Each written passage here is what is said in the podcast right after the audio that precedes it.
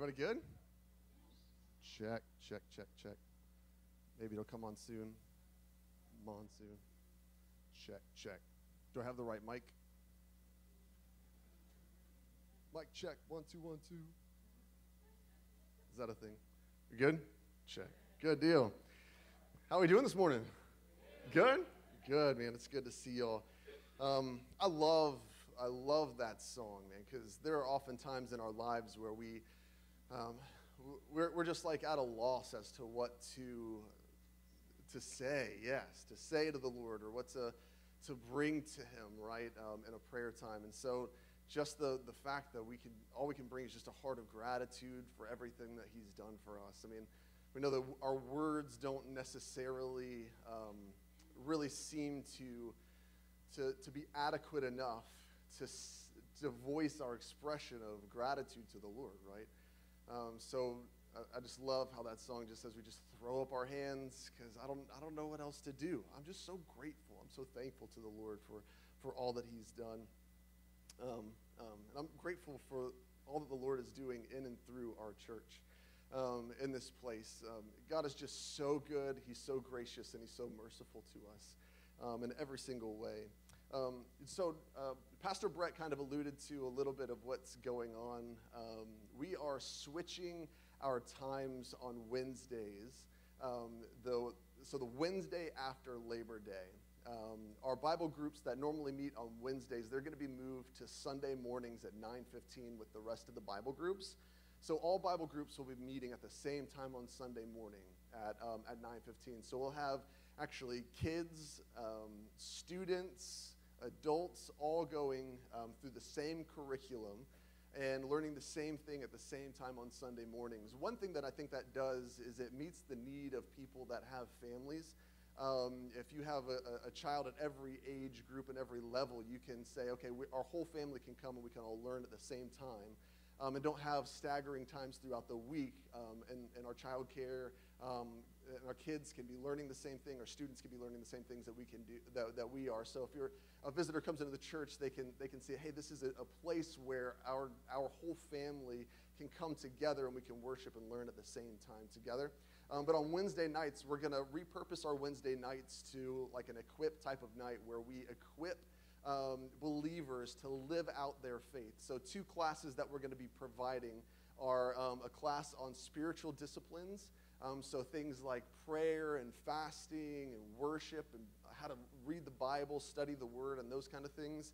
And then also, we're going to have a, a, a, class on evangelism. So, um, I'm not someone who likes to come up and preach and say, you should share the gospel. And you say, well, how?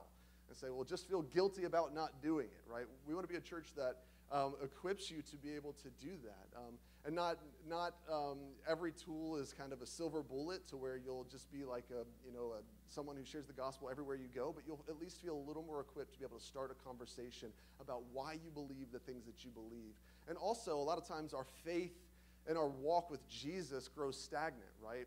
We're not developing into more Christ likeness. And so um, part of that is growing in spiritual disciplines. So reading our Bible, and, and but oftentimes we don't know how or why we do that. So that's what two of those classes um, are going to provide for us. And so I'm really, really excited about the opportunity for us to be able to grow in Christ likeness together through evangelism and also through our spiritual disciplines here. Um, also, one, one other thing, um, you, you, probably noticed that Pastor or um, that Pastor uh, Spencer um, wasn't leading, but Tony stepped in for us today. Um, you know, Pastor, Pastor Spencer is taking a little break for just a few weeks. Um, he called me this week and we talked, and um, just feels like the Holy Spirit is, is doing something in his life, and so he's trying to follow in obedience to that. Um, and wants to take a step, um, a, a, step aside for just a, a, few weeks, a little while, um, however long he feels the discernment of the Holy Spirit to lead him to do that, to focus on his relationship with Jesus and his family. And so um, of course, that was welcomed, and I believe it's proof that God is doing something in and through his life, that he's being obedient to the Holy Spirit in doing that. Um, so as soon as he's ready, he feels the discernment of the Holy Spirit, he's going to come back and he's going to lead worship uh, with us. But uh, for the next few weeks, we're going to have um, kind of a rotation of people leading us in worship, and so we're really excited. Um, really excited for him, uh, for his family, and, and all that. We love them so much. I'm so thankful for the leadership of this church. Um, we had a leadership meeting uh, last week and where we, where we got to just think and plan and grow. We spent a good time of worship together. We spent a good time of prayer together. Um, and so the Lord is just doing incredible things in our lives here at, church, at, this church. And so if you're visiting here and you're like, man, is this a place where I, I want to get plugged in? Um, I hope that you consider that. If the Spirit leads you to join this church, I hope that you would consider uh, joining Arlington Baptist Church as we, as we just seek the Lord, as we want to be a church that worships Him prays and, and follows in the obedience of the Holy Spirit. So, um, y'all ready to get into the Word? Yeah, y'all ready? Good, good, good. Um, so, we are actually in a series called Pray the, Pray the Psalms, um, where we're learning how to walk through um, the Psalms and turn these Psalms that we're reading into prayers. So, uh, we what was today? Day 28? Was it day 28 or was it day 29? Um, it's either day 28 or 29. So we're 50 days we're walking through the book of Psalms where we um, are, are just walking through, we're praying, we're reading the scriptures together as a faith family. And I'm so thankful for the encouragement of people that send emails and text messages um, just what the Lord is doing in and through your lives through those. And if you want to participate, be sure to fill out one of those Connect cards and, and put your email address in there. Um, that way we can um, include you in the email um, address, and so you can get those Psalms every morning because uh, I send out like a devotion every morning. And so um, we're, we're over halfway through, and I just believe that God has got more incredible things in and for our lives. Um, but we're in a sermon series called Pray the Psalms, right? So this week we're going to look at what it means to um, have a psalm or a heart of thanksgiving a heart of gratitude. And so um, we're going to be in Psalm 118. So if you would turn in your Bibles to Psalm 118, I encourage you to bring your Bible um, so you can look at the text, so you can see it, um, so you can be in it. We'll have the screen, uh, we'll have the, the text on the screen for you if you need it, or you can turn on your electronic device um, to it, um, to that. But Psalm 118 is where we're going to be. And um, the main point that I want us to see in this text before we, before we dive in, the main point that I want us to see in this text is that we are called to be a people who are thankful for God's goodness and love and deliverance in our lives. So, we are called as believers to be a people who are thankful for God's goodness and love and deliverance in our lives. And so, we're going to tease that main point out a little bit as we walk through this text. Um, so, um, if I'm lying, I'm dying, right? So the Lord is good. Um, last, y'all ever heard that phrase, if I'm lying, I'm dying? No, just me? Okay, maybe I was in Georgia too long. That's what it is. So most nights, uh, whenever we put our kids together, my wife and I, uh, puts, put our kids to bed together, my wife and I, um, uh, when we, our, our, bedtime routine is, is that Casey will go um, and put Cove down in his crib while I stay with my daughter uh, Campbell, and then we'll swap and we'll, we'll each have a, a moment um, in time with them. Well, um, with Cove, I have this routine that, that I go through with them Proverbs um, uh, chapter 3, verse 5 through 6. Um, I, I, quote that over him, and then I'd say a prayer over him. But ever since Campbell was born, I, have gone through this kind of like thing where I'm like, Campbell, I love you. She's like, I love you. I say, I'm thankful for you. She goes, I'm thankful for you. I say, You're beautiful. She says, You're beautiful. Um, and so we go through this routine, and I say, You know, you know, mommy loves you, you know, Cove loves you, you know, daddy loves you. Well, this past Sunday, I've been doing this, I mean, since since she was born. This past Sunday, um, she, she stops me and says, What does it mean to be thankful? And I was like, I'm serious. Like, uh, first off, I was so thankful that God gave me this illustration just in time for this week um, because I'd already planned to do a psalm on Thanksgiving or being a thankful people. And so she said, What does it mean to be thankful? Because I tell her I'm thankful for her every night, right? So she's like, What does that even mean? Um, so that followed through, you know, just my failure as a father. Um, just like, um, uh, have you ever thought about like what it means to be thankful before? I was like, um, it just means that you have a heart of gratitude. and we just kind of sit, sat there in silence for a minute, and I looked down at her, and her eyes just wide open. Okay I was like, Do you know what it means? Do you know what gratitude means? She's like, Nope. Um, so again, followed by more ums and, you know, babbling on. Um, I, I didn't exactly know how to describe what it means to be thankful. Um, right? And so um, it, it was actually a challenge for me this week to say, okay, if we want to be a thankful people, what does that mean? So I kind of came up with this definition of thankfulness. Now, this is my definition. I'm not Webster's dictionary. Just as I kind of processed through what it means to be thankful, this is what, what I came. Uh, this is what I came up with. So, thankfulness is giving conscious recognition of receipt of or benefiting from someone or something outside of ourselves. That's kind of a kind of a wordy definition. I probably won't use that to explain it to my seven-year-old. Um, but if you think about it, being thankful is giving a conscious recognition um, or of receipt of or benefiting from someone or something outside of ourselves. So if you think about it, thankfulness has an object from which you have to give it to, right? Um, like you are recognizing that you are a recipient of some kind of good, right? You're recognizing that I have received something outside of myself and I am a recipient or a beneficiary of that. And so, so what we need to recognize as we look at this psalm that we are beneficiaries, recipients of, and totally dependent on the goodness and loving kindness of God being poured out on us. And so we are then, in response, we're thankful. We're gracious for that. Actually, the, the literal word here for thankful means to throw or to cast, which is why I like that song um, that we just sang so much, because he says, I throw up my hands, which that literal word for thankfulness means to throw or to cast. So what we're doing is we're, we're throwing a recognition up to the Lord, right? It's we're casting a thankfulness or a heart of gratitude saying, listen, I'm throwing this up at you, God, because I recognize that I am a recipient of your goodness, right?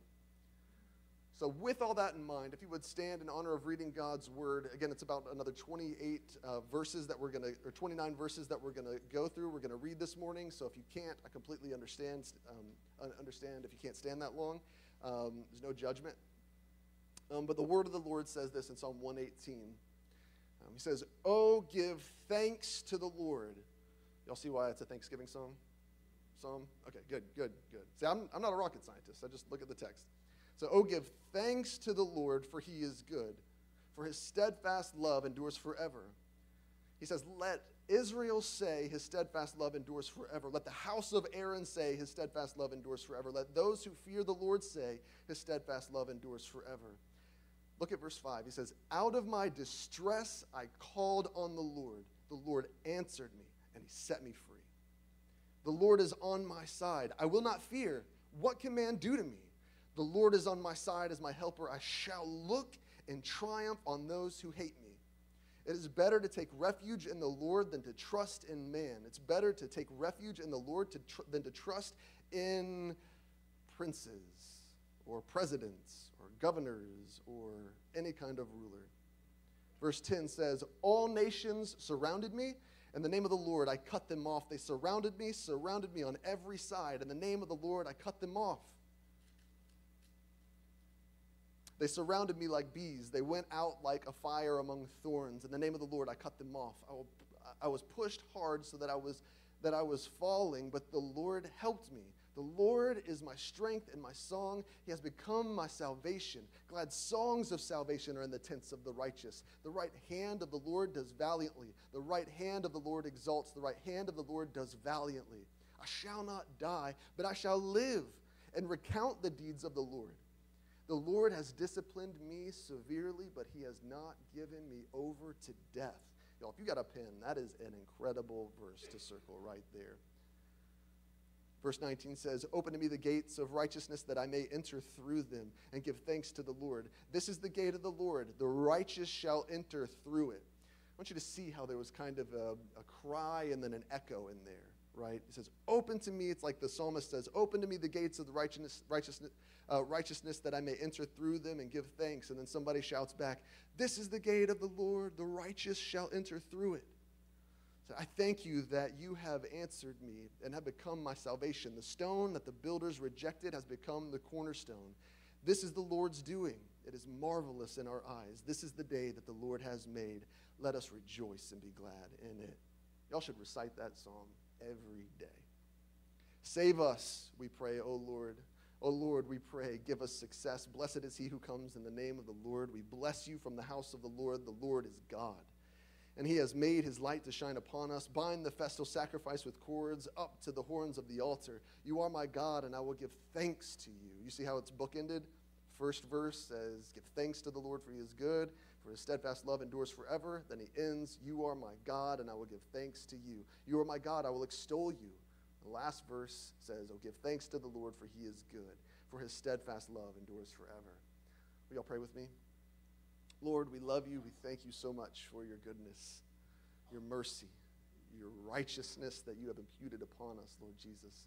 Every single one of us in this room are in need of the righteousness of Christ on us. And so, Jesus, we come before you in thanksgiving today, not on our righteousness, but on your righteousness. Have mercy on us, Lord Jesus. Give us success, Lord God. Defeat our enemies in the name of Jesus.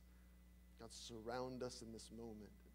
Cut out every distraction, every sin. God, be a shield. God, be our sword, be our righteousness, be our helmet of salvation. Put the gospel in our mouths and in our hearts. May we be a people that loves you, that worships you, and that has a thankful heart. In Jesus' name I pray. Amen. Amen. So the first thing I want you to see, oh, I can't have a seat. I'm sorry.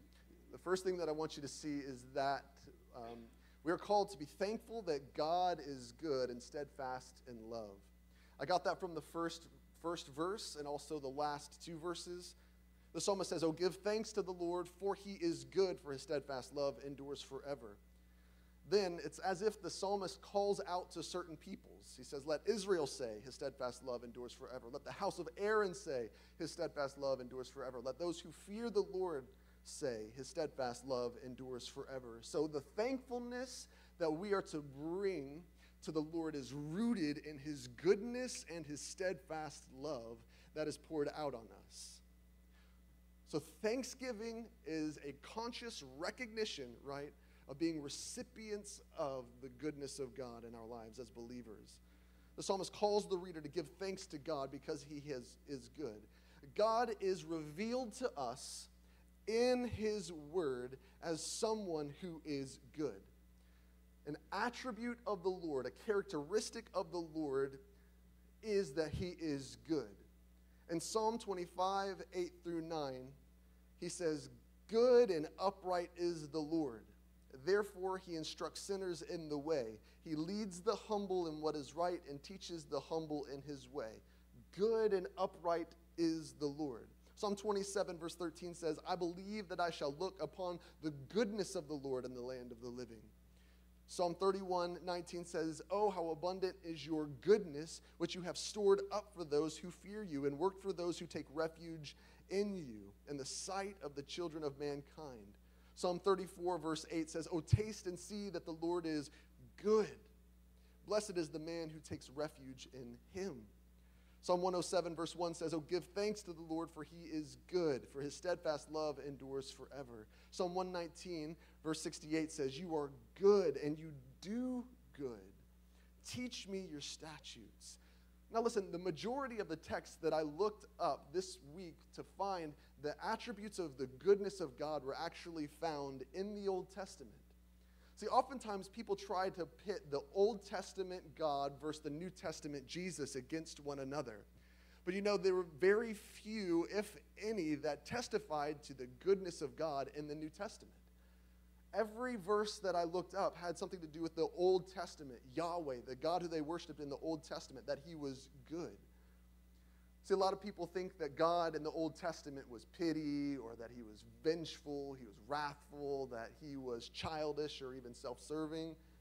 And Jesus was loving and kind and compassionate and good, right?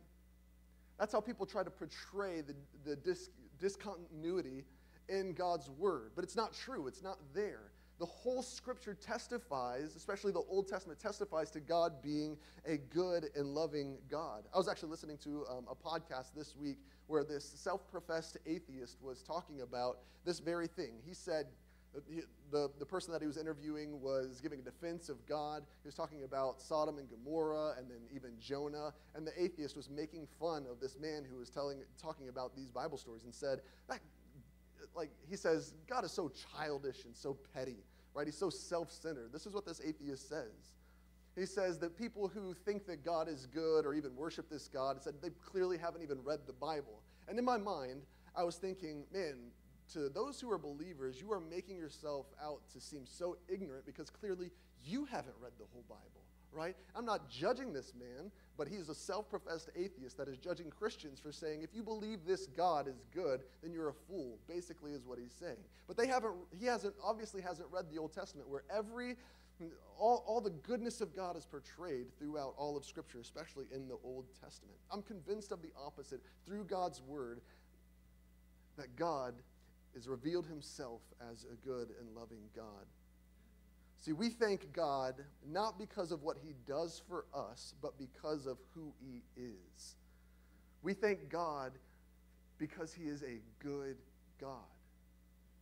That's why we're thankful, because God is a good God, and that is how he has revealed himself to us. That's how he has, has poured himself out to us, not just in Scripture, but also in word and deed in our lives.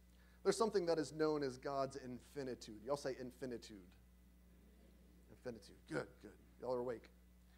It's kind of a big word, but it's, it, it refers to God's attributes as meaning that God is infinitely what he is, right? There is, like, there is no shortness, there is no end to what he is and, and who he is. So when God reveals himself as good, he is infinitely good, is, and, it, and there's no end to his goodness to us.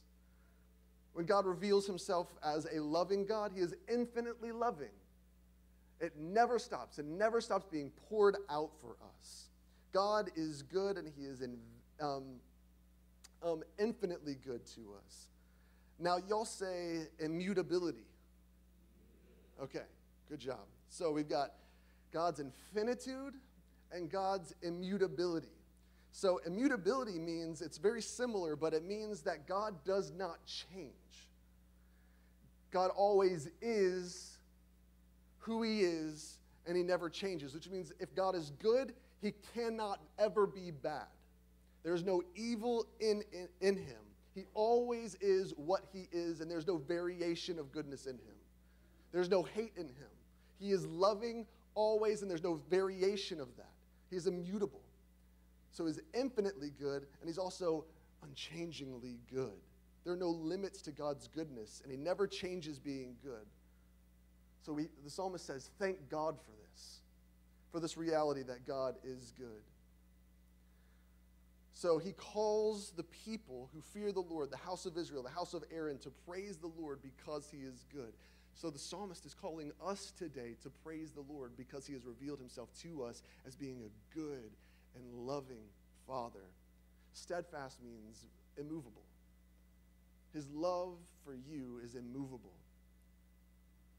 See, what's different about our culture is that we tend to see injustice and evil things in the world, and we, turn, we tend to turn and blame God for those things, right? How could a good and loving God allow bad things to happen to people, right? Like the, that's the question that people tend to think stump stump believers, right?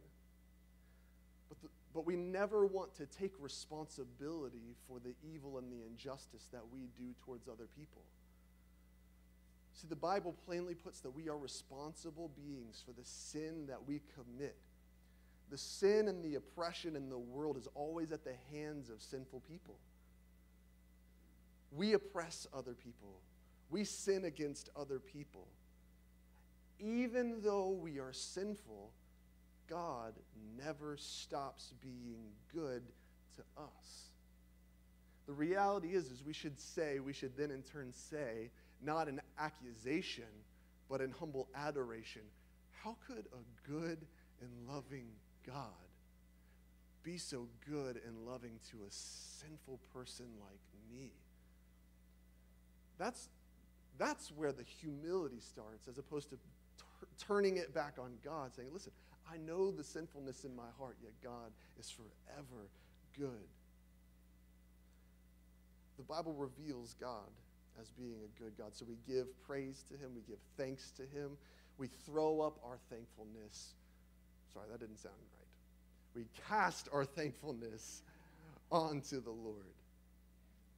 We give it to Him. God is calling us to meditate today on the goodness and loving kindness of the Lord. Paul actually says, this isn't on, this, on the screen, but in 1 Thessalonians 5 16 through 18, he says, Rejoice always. Give thanks in every circumstance. Pray without ceasing, for this is the will of God in Christ Jesus for you. What's God's will for you? To give thanks in every circumstance. What's God's will for your life? To be thankful for every circumstance that you experience in your life. If we are believers and we understand the goodness and the loving kindness of God, we can't help but say thank you no matter what circumstance we're walking through. Amen? So, first, we, we thank God for his goodness, but then we, we thank God for deliverance from our enemies.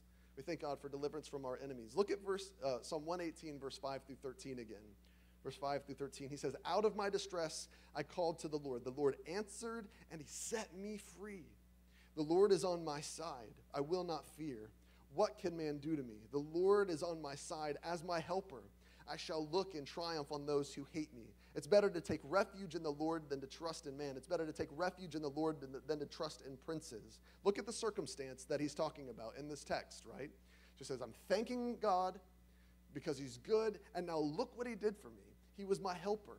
He was next to me in every situation. In fact, in verse 10, he says, All nations surrounded me, but in the name of the Lord I cut them off. He say in the name of himself and his own strength and in, in his own might he had victory?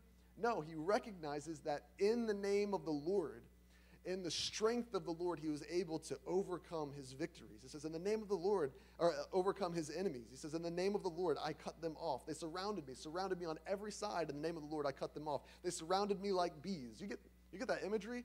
Like, you ever been like surrounded by bees before you're trying to, to, to get away from them? It's funny when you see somebody attacked by bees far away, but you can't see the bee, you just see the person swatting at the bee. And you're just like, man, that guy just went nuts. He's like, just like flailing about. You don't see the bee, you just think they lost their mind. I don't think that's what the psalmist had in mind, but it gave me a good word picture there. It says, All nations surrounded me like bees, right? They surrounded me on every side in the name of the Lord, like bees. They went out and they, like fire among thorns, in the name of the Lord, I cut them off. I was pushed hard so that I was falling, but the Lord helped me. So, out of God's goodness, He delivered this psalmist from his enemies and he gave him strength to overcome him. We don't know the exact circumstance that the psalmist is walking through here, but it's clear that he was facing real life enemies that he needed deliverance from It says that he was surrounded by nations that wanted to destroy him, but he called in the name of the Lord, and in the name of the Lord, he fought those off. And the Lord answered him, right? Can we give thanks to the Lord that he is an, a prayer answering God? That he will and that he can give us victory over our enemies? It says that he called on the Lord, and the Lord answered and set him free. God is maybe calling you today to, to call on Him to set you free from your enemies. We don't even know if this was immediate over a period of time, but the psalmist over and over again testifies to the fact that God answers our prayers and He delivers us from, his, from our enemies and He sets us free. Sometimes I don't think that we realize the extent about which God is surrounding us and pre- protecting us. So sometimes we don't oftentimes our enemies aren't literal physical enemies, right? In fact, Paul tells us in Ephesians chapter 6, verse 12, I've talked about this before in, the, in, in, past sermons, but we don't, and Paul says we don't struggle against flesh and blood, but against the spiritual forces of evil in the hell, heavenly realms, which, which, is saying that like our battle isn't with flesh and blood, it's with, it's with the spiritual forces, right? The evil spiritual forces that are in the heavenly realm. Like we are such a, a physical people that say, if I don't see it, I don't believe it. But the reality is, is that there's a spiritual battle that is going on around every single one of us. And the devil might try to get you to take it out on a person, but the reality is, that there's something, something in the other person, some spiritual battle that they're going through as well. It's your, the person isn't your enemy. Satan is your enemy. But we face a spiritual enemy I'm reminded of a time in the Bible where the prophet Elijah, um, he, he was a prophet um, to the king of Israel. And um, at, at one point, um, was the king of Syria um, that, um, that, that was their enemy. And it was like every time the, the Syrian king wanted to attack Israel, God would give Elijah a, Elisha a vision of what was going on, right? And um, he would tell the king of Israel in order to warn the king of Israel not to go to certain places so that, so that um, they wouldn't lose the battle, so that they would be prepared, right? And so in 2 Kings, verse 6, 8 through 19, we're going to walk through this text really quick just to show what I mean, where, where um, it's, a, it's, a, it's, a, it's an example of what it means that we aren't necessarily just in a physical war, we're in a spiritual war, right? And that we don't see it, but we need to ask God to open our eyes to see the spiritual reality that's all around us. 2 Kings 6, 8 through 19, it says, Once when the king of Syria was waging war against Israel, he took counsel with his servants, saying, At such and such a place shall be my camp. But the man of God, Elijah, sent word to the king of Israel said, Beware that you do not pass this place, for the Syrians are going down there. You see what they're saying? King of Syria was like, I'm going to go attack them. But Elijah told the king of Israel and said, Don't go down here because the, the Assyrians are going to attack you.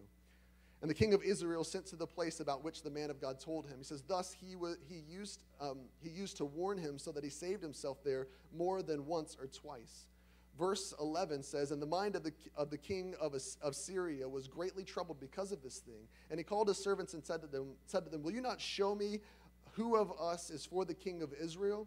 And one of his servants said, None, my lord, O king, but Elisha, the prophet who is in Israel, tells the king of Israel the words that you speak in your bedroom.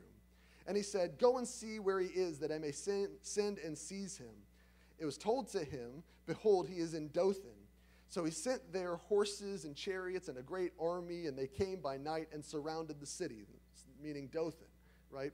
Verse 15 said, When the servant of the man of God, Elisha, rose early in the morning and went out, behold, an army with horses and chariots was all around the city. And the servant said, Alas, my master, what shall we do? Verse 16 says, Elisha said to him, Do not be afraid, for those who are with us are more than those who are with them. Then Elisha prayed and said, Oh Lord, please open his eyes that he may see. So the Lord opened the eyes of the young man, and he saw, and behold, the mountain was full of horses and chariots of fire all around Elisha. When the Syrians came down against him, Elisha prayed that the Lord prayed to the Lord and said, Please strike the people with blindness. So he struck them with blindness in accordance with the prayer of Elisha. And Elisha said to them, This is not the way, and this is not the city. Follow me, and I will bring you to the man whom you seek and he led them to Samaria. So get this picture, right? The, the king of Syria is like, all right, how does the king of Israel know every time I'm going to try to attack uh, the king of Israel? The king of Syria know every time, um, uh, how does the king of Israel know every time I'm going to attack him, right? And so they say, this man, Elijah, he's a prophet. He knows what you're doing in your bedroom. He's telling the king of, um, he's telling uh, the king of Israel everything that you're doing in private. And so he says, well, go get him, right? So Elijah and his servant, they're in, they're in a room um, in a house, and the servant wakes up in the morning and he sees that they're surrounded, right? And so Elijah wakes up and he's like, chill out, bro. He's like, there's more with us than there are with them. Right? And so the servant would be like, what are you talking about? It's just two of us, and we're surrounded by chariots, right? And so then Elijah prays and he says, God, would you open his eyes so that he can see who's around him? So the, the servant's eyes are open and he sees chariots all around those who are surrounding them. He gave them, God gave them eyes to see that there was like the, the army that was with them is so far greater than who was against them, right? And my prayer is, is that we could see as a people of God that God is surrounding us more than we could ever even imagine and start looking for times we say, man, this is God's hand in my life protecting us. Like the fact that we don't do that is that we take for granted God's hand on our lives and protecting us from certain things if we're not thankful every day for the life that God gives us and the protection in our lives from sin, from accidents, from all kinds of things, then we're not, we're not understanding that God is surrounding us. I'll give you an example of this, and I'm not like, I say this as, as loosely as I can. I'm cautiously optimistic about miracles in this world, okay? Um, I believe that God can. And there was one instance, man, uh, uh, it was just the, the most real thing that's ever happened in mine and Casey's life. It was just incredible. We were actually here in Jacksonville and we were on vacation.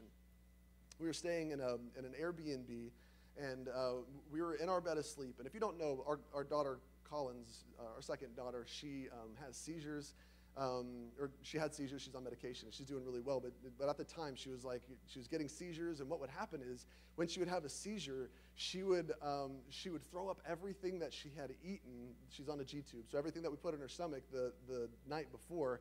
And then, like, she would just, since she's not able to move or be mobile, she would just lay in that and then she would start suffocating on it. And so many times she's had to go to, um, we've had to take her to the ER and she's been intubated and they've had to do all kinds of things to be able to get her back to, to baseline. Um, well, one night we're, we were staying in Jacksonville. We were living in Georgia at the time. Um, Casey and I, we were dead asleep. Um, Campbell and Collins, they were in the other room next to us. We didn't have Cove yet and dead asleep, and all of a sudden our, our alarm on our car goes off. Just starts talking, bah, bah, bah, maybe like two o'clock in the morning, starts going off. So I, I, I, jump up, I look out, I look out the window, and there's nothing and no one around our car, our van.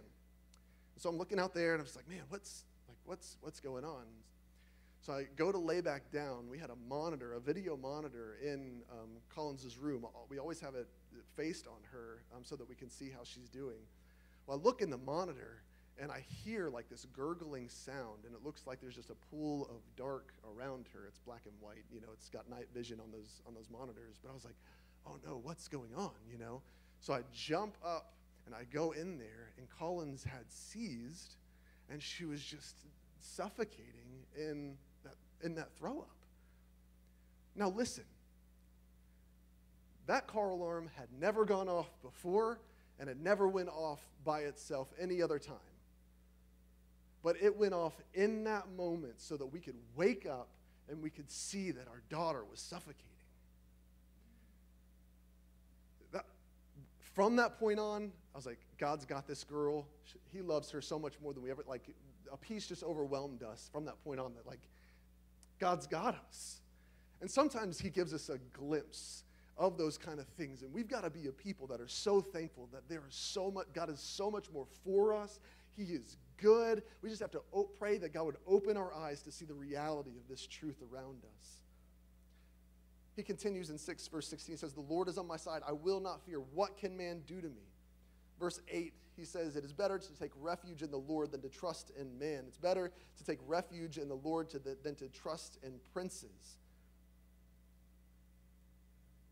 what the psalmist is doing is just saying, listen, if God is for you, who can be against you? Romans 8, verse 31 says that very thing. Paul says, if God is for us, who can be against us? If God is on our side, then what can man do to us? What shall we fear? What are we to fear if God is for us? He says, I will not be afraid because I know that God is for me, that He's not against me.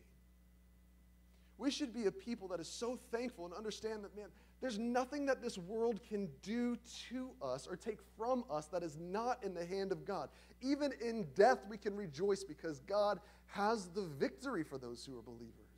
So we don't even fear death, what man could do to us. That's why the New Testament church, people were not afraid to be martyred for their faith because they said, This is not the end for me. To live as Christ, to die is gain, Paul says. It doesn't matter. No matter what people try to do to me, I know that God is for me.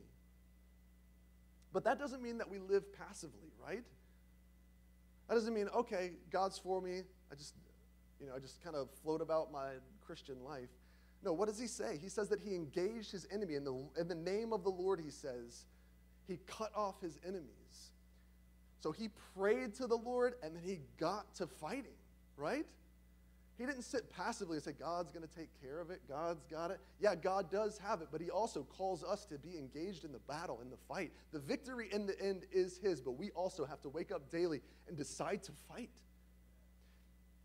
We cannot be passive Christians. I know I've said this over and over, but we can't be. Arlington Baptist Church will not be filled with people who passively just say, like, I'm just living my Christian life, it's all good. No, we want to be engaged in the war and not be afraid. We want to take the gospel to people because we're not afraid of their rejection. We're not afraid of being turned down. We're not afraid of what, what can man do to us if God is for us? What are you going to do? Be laughed at us? That's fine. That's fine. What can man do to us? And this is a regular pattern that we see all throughout the Psalms, right? Where it's a call to praise, a call to give thanks, a call to trust because of what we're walking uh, because of what we're walking through, we either have confidence that God will get us through, or we, have, we, we see that God has gotten us through, right? Our past circumstances that God has delivered us from reminds us in the midst of those circumstances that God will have victory in our lives.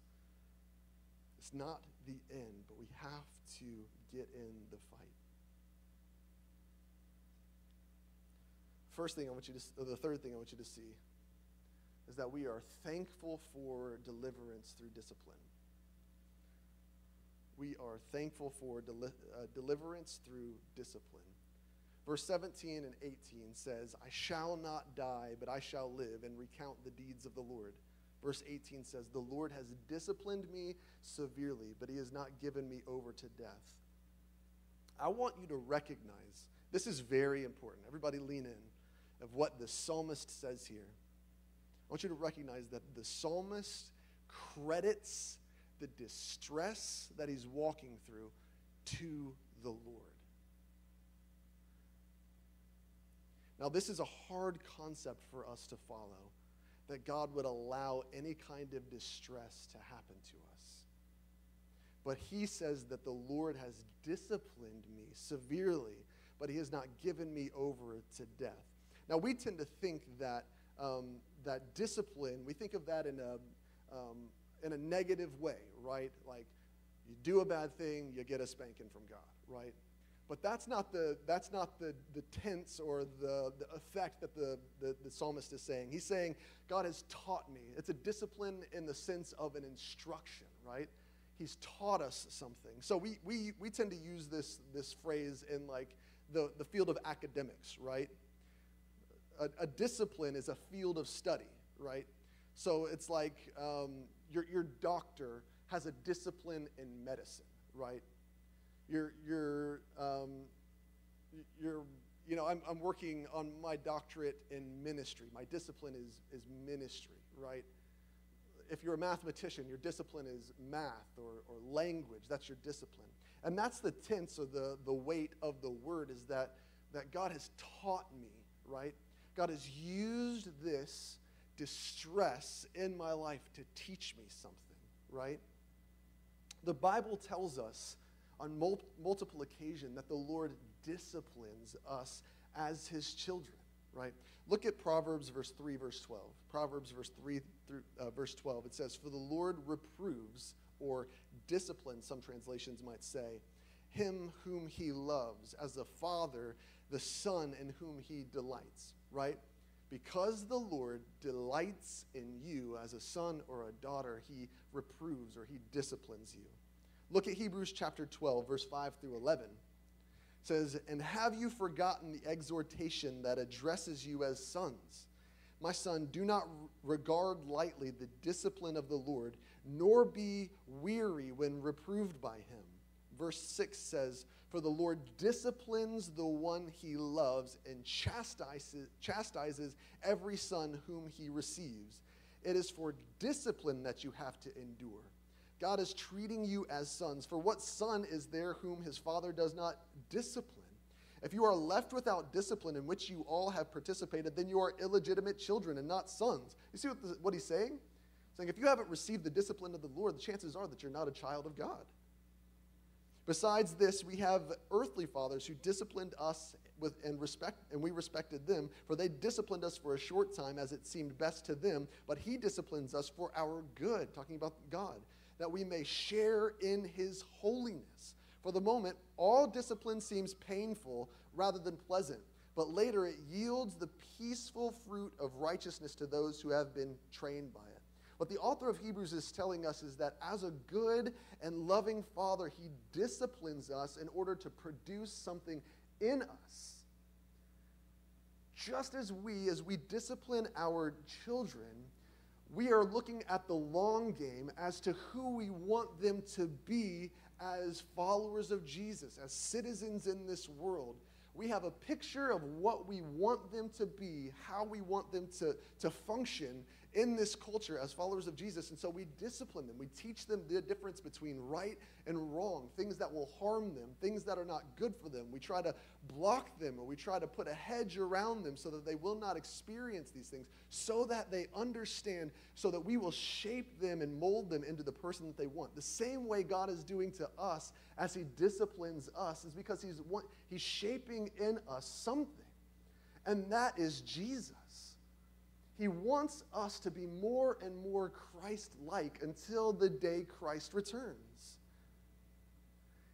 And so, through the discipline, the instruction, the teaching of the Lord, He is shaping and molding us. It might hurt for a season, but in the end, it's for our good, right? I've never spanked my son Cove and him turn around and say, Thank you. Now, he's asked for another one, which I think is weird. But he's never thanked me for it, right? But that's because in his two year old mind, he doesn't understand what I'm doing. And us as finite beings, sometimes we don't get a glimpse of what the infinite Father is trying to do in our lives. And so, even when we're experiencing discipline in our lives, we have to turn and say, Thank you, Lord. And then just ask, What, are you, what is it that you are shaping in me? What are you molding in my life? The goal of our lives as believers is to be more Christ like. Look, the psalmist is thankful that he faced these enemies. He wasn't mad at God for taking him through it. He was thankful, and it strengthened his faith.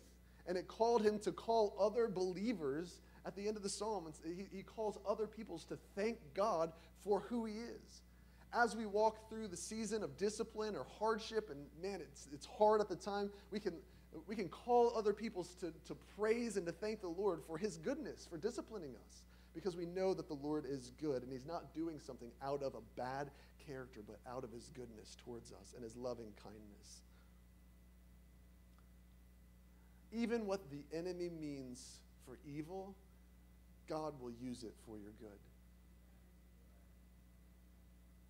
This comes straight out of Genesis 50 20. In fact, Casey sent me, there's a song that says, um, You took what the enemy meant for evil and you turned it for our good.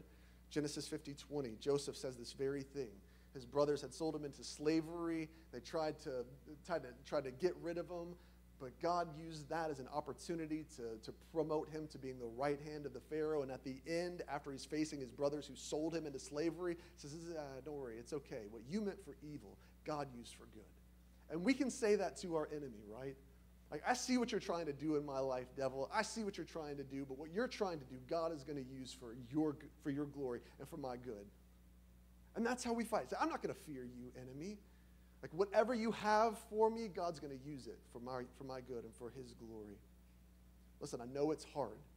Discipline is hard. Son, daughter of God, it's hard, but he's good and He's going to do something in your life through it. So we thank God for the discipline of the Lord. The last thing I want you to see is that we're thankful for deliverance through Christ. We're thankful for deliverance through Christ. Ultimately, this psalm is a psalm of thanksgiving, which is celebrating the victory of the king, right? And his people embattled and then it's accompanied by a parade or a procession to the temple to praise the Lord for his never ending love and deliverance.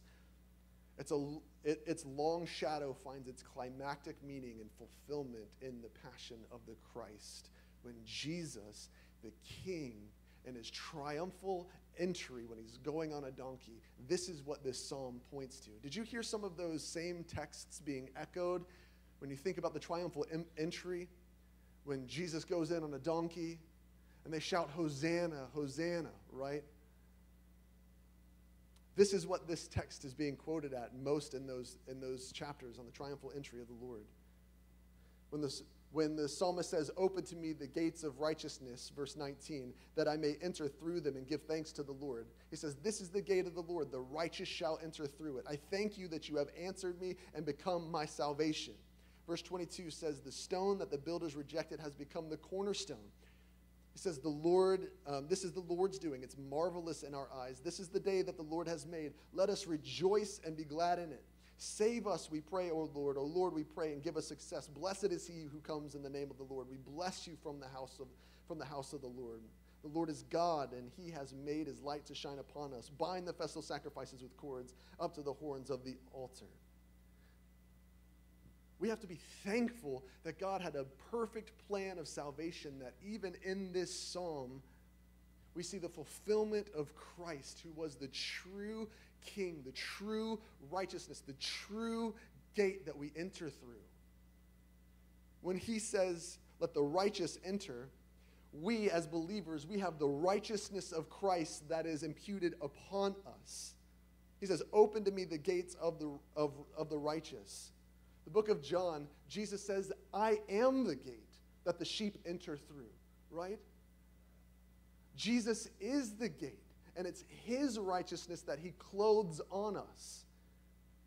It's not our doing good, it's Christ's righteousness that covers us. Even though we will fail, even though we will sin, Christ's righteousness covers us. And that is what we give thanks for. It's not that I'm a good person, that I fought hard even. No, but it's that Christ has the victory, and now his victory and his righteousness now is imputed upon us. That's the gospel. It's not do good, try harder. It's Christ did, and he finished and his is the victory. Now I stand in that righteousness. It's his righteousness that allows us to enter through the gate. When Jesus calls and he calls us into his presence, it's through him that we enter into the presence of God. It's because of his righteousness that clothes us, clothes us. But also, Jesus is the gate. He's the gate, but he's also the stone, right? Jesus is the cornerstone. It says the stone that the builders rejected has become the cornerstone. Y'all know what a cornerstone is? Is that, is that, did I send that picture to you? Okay. Y'all see it on the screen? Okay, I just want to make sure I was responsible this week. So the, this is a picture of a cornerstone. So in masonry, you have to start with a stone, right? You know what masonry, masonry is when you build with um, when you build with bricks or cinder blocks or something, you have to lay the first stone, right? Typically, that stone is what is known as the cornerstone. Um, now, in a lot of buildings, and especially like older buildings, you can go like something like this. The, the cornerstone is kind of a memorial. They'll put like a plaque on it saying, memory of someone, this cornerstone or this building is built upon and then they'll say, have like some kind of phrase or saying or something like that. But the importance of the cornerstone sets the trajectory of the rest of the stones. It's, it's the example stone, right? It's the example and the line by which all the other stones are supposed to be laid according to. If the cornerstone is off, the rest of the building will be off. So Jesus is the cornerstone. He says in Matthew chapter 21, verse 33 through 34, he says, Hear another parable.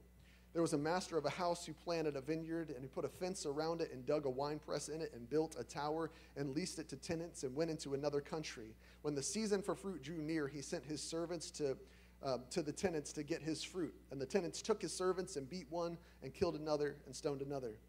Again, he sent another. He sent, um, he sent other servants more than the first and they did the same thing to them. Finally, he sent his son to them, saying, They will respect my son.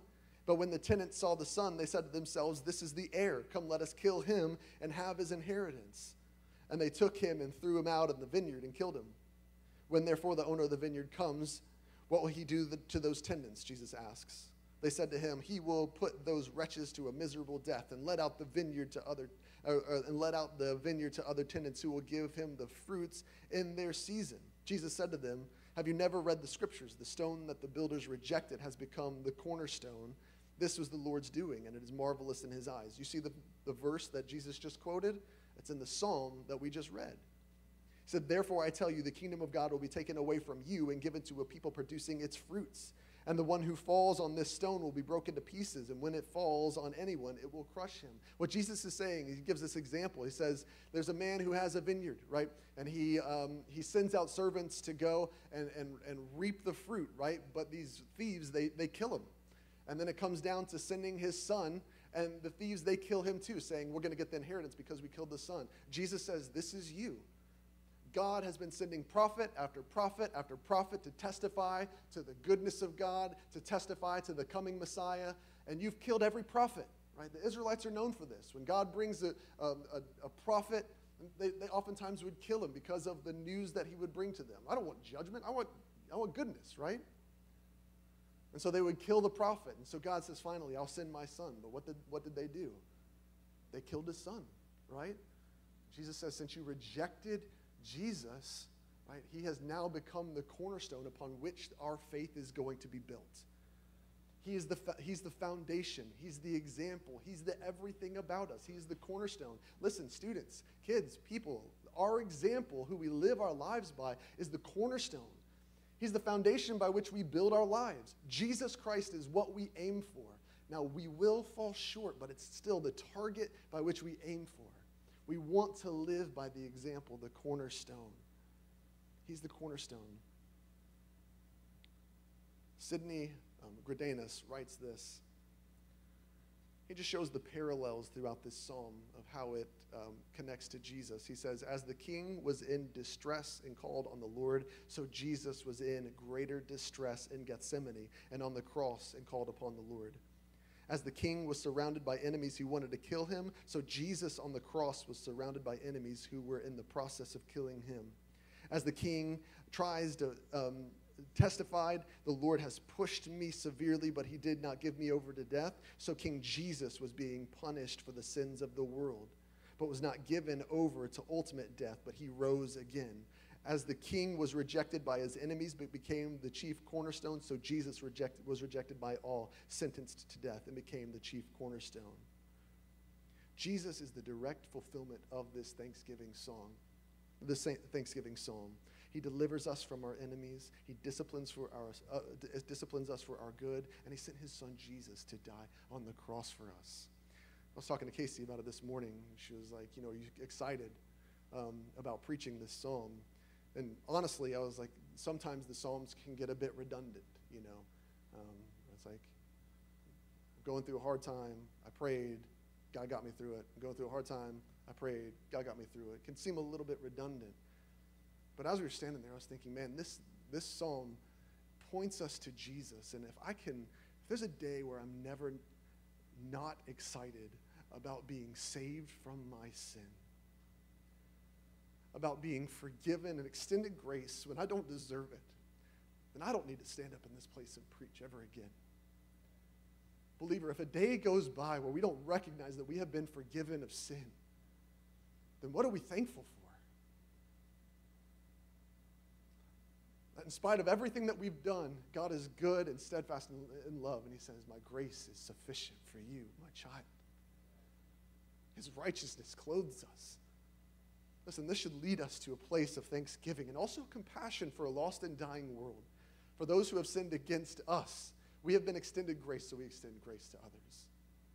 We don't judge the lost and dying world. No, we go into it with the good news of the gospel of Jesus Christ and say, hey, listen, God, we have a God who we serve that had a plan of salvation for us. We are so thankful for that.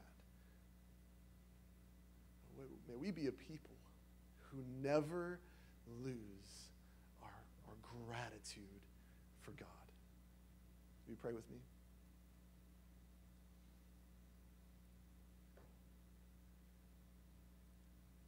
God, you are good. You are steadfast in love. God, your mercy endures forever. And we thank you. God, we thank you as a people. We collectively say, Thank you, God, for your goodness and grace to us. And I pray for everybody that's in this room, if they're experiencing some kind of season of hardship or discipline, that they would still find in themselves the strength to say thank you. God, if there's anybody that's in this room that's fighting their enemy, whatever that might be, Lord, I pray that they would still have an opportunity to say thank you, to be gracious to the Lord because he is good. God, if there's anybody in this room that can't find anything in this life to be thankful for, God, I pray that you would pull on their hearts to surrender their life to Jesus so that they can live a life of thanksgiving for the cross. Pray all these things in the powerful, holy,